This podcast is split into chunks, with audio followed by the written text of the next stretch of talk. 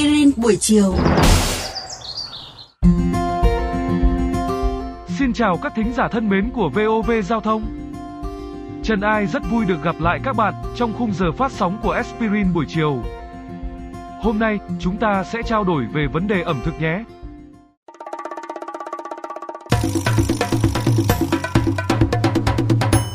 Với các chị em nội trợ, gia vị là một thành phần không thể thiếu, làm nên hương vị đặc trưng cho từng món ăn.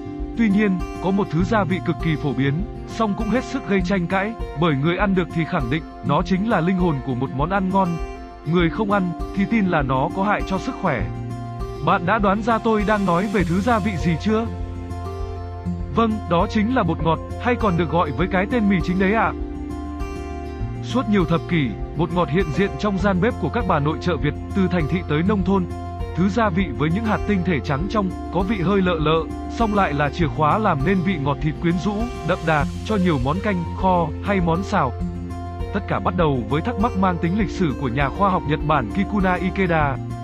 Vì sao nước dùng dashi lại có vị ngọt thịt hấp dẫn, mặc dù không có chút xíu thịt nào trong thành phần? Dashi được xem như hồn cốt của ẩm thực Nhật Bản, được sử dụng trong hầu hết các món ăn của xứ Phu Tăng. Bí mật của nước dùng dashi nằm chính ở thứ nguyên liệu độc đáo là tảo bẹ Nhật. Vào năm 1908, Ikeda đã tiến hành các thí nghiệm hóa học nhằm phân lập các chất có trong tảo bẹ. Sau nhiều nỗ lực, ông đã thu được các hạt tinh thể dạng pha lê, mà khi nếm, Ikeda cảm nhận được một vị ngọt đặc trưng và độc đáo.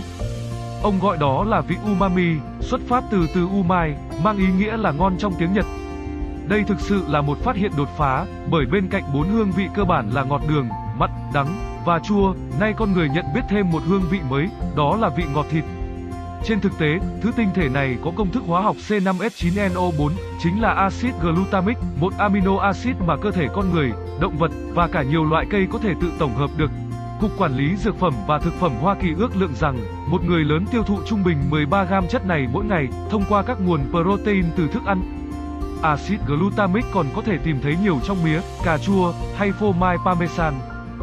Năm 1909, sản phẩm bột ngọt tổng hợp đầu tiên được Ikeda giới thiệu ra thị trường, với tên gọi Ajinomoto, mang ý nghĩa tinh túy của hương vị.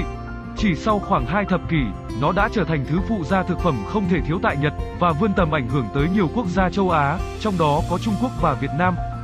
Tuy nhiên, bột ngọt hay muối glutamate, viết tắt là MSG, cũng chịu không ít tai tiếng, Đặc biệt từ khoảng cuối thập niên 60, một học giả Hàn Quốc lên tiếng về hội chứng nhà hàng Trung Quốc, phản ánh những vấn đề sức khỏe mà ông này gặp phải khi đi ăn tại các nhà hàng đồ tàu tại Mỹ.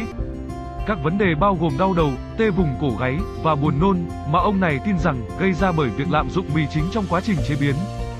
Vậy phải chăng bột ngọt độc hại với cơ thể con người? Những cáo buộc cùng phản ánh của nhiều người dùng về các triệu chứng tương tự họ gặp phải khi sử dụng bột ngọt đã khiến thứ gia vị thần thánh này dần mất đi vị thế. Tuy nhiên, các nhà khoa học khẳng định MSG không độc hại đến vậy.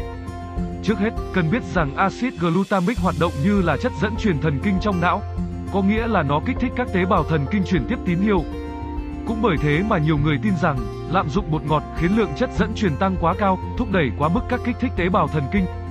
Thế nhưng, các nghiên cứu sau này khẳng định MSG là chất có độc tính thấp, Mặc dù, đúng là sự tăng cường hoạt động của MSG trong não có thể phần nào gây hại, song MSG thu nạp từ thực phẩm chỉ chiếm một phần rất nhỏ và có rất ít tác động tới não bộ do sự ngăn cản của hàng rào máu não, khiến ta không thể hấp thu chúng với lượng lớn.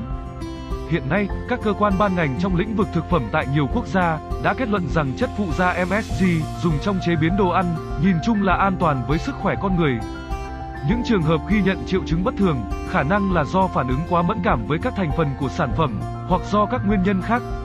Do đó, lời khuyên dành cho chúng ta là hãy sử dụng bột ngọt ở mức độ vừa phải và lắng nghe cơ thể mình.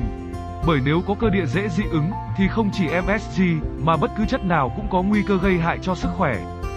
Các bạn nghĩ sao về chủ đề lần này của chương trình Aspirin buổi chiều?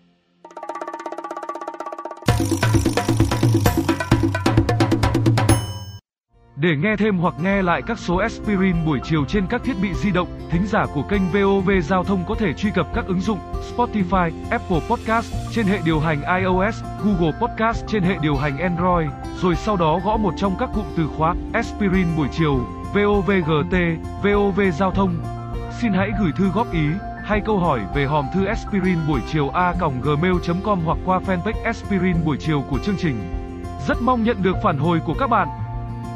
Xin chào và hẹn gặp lại.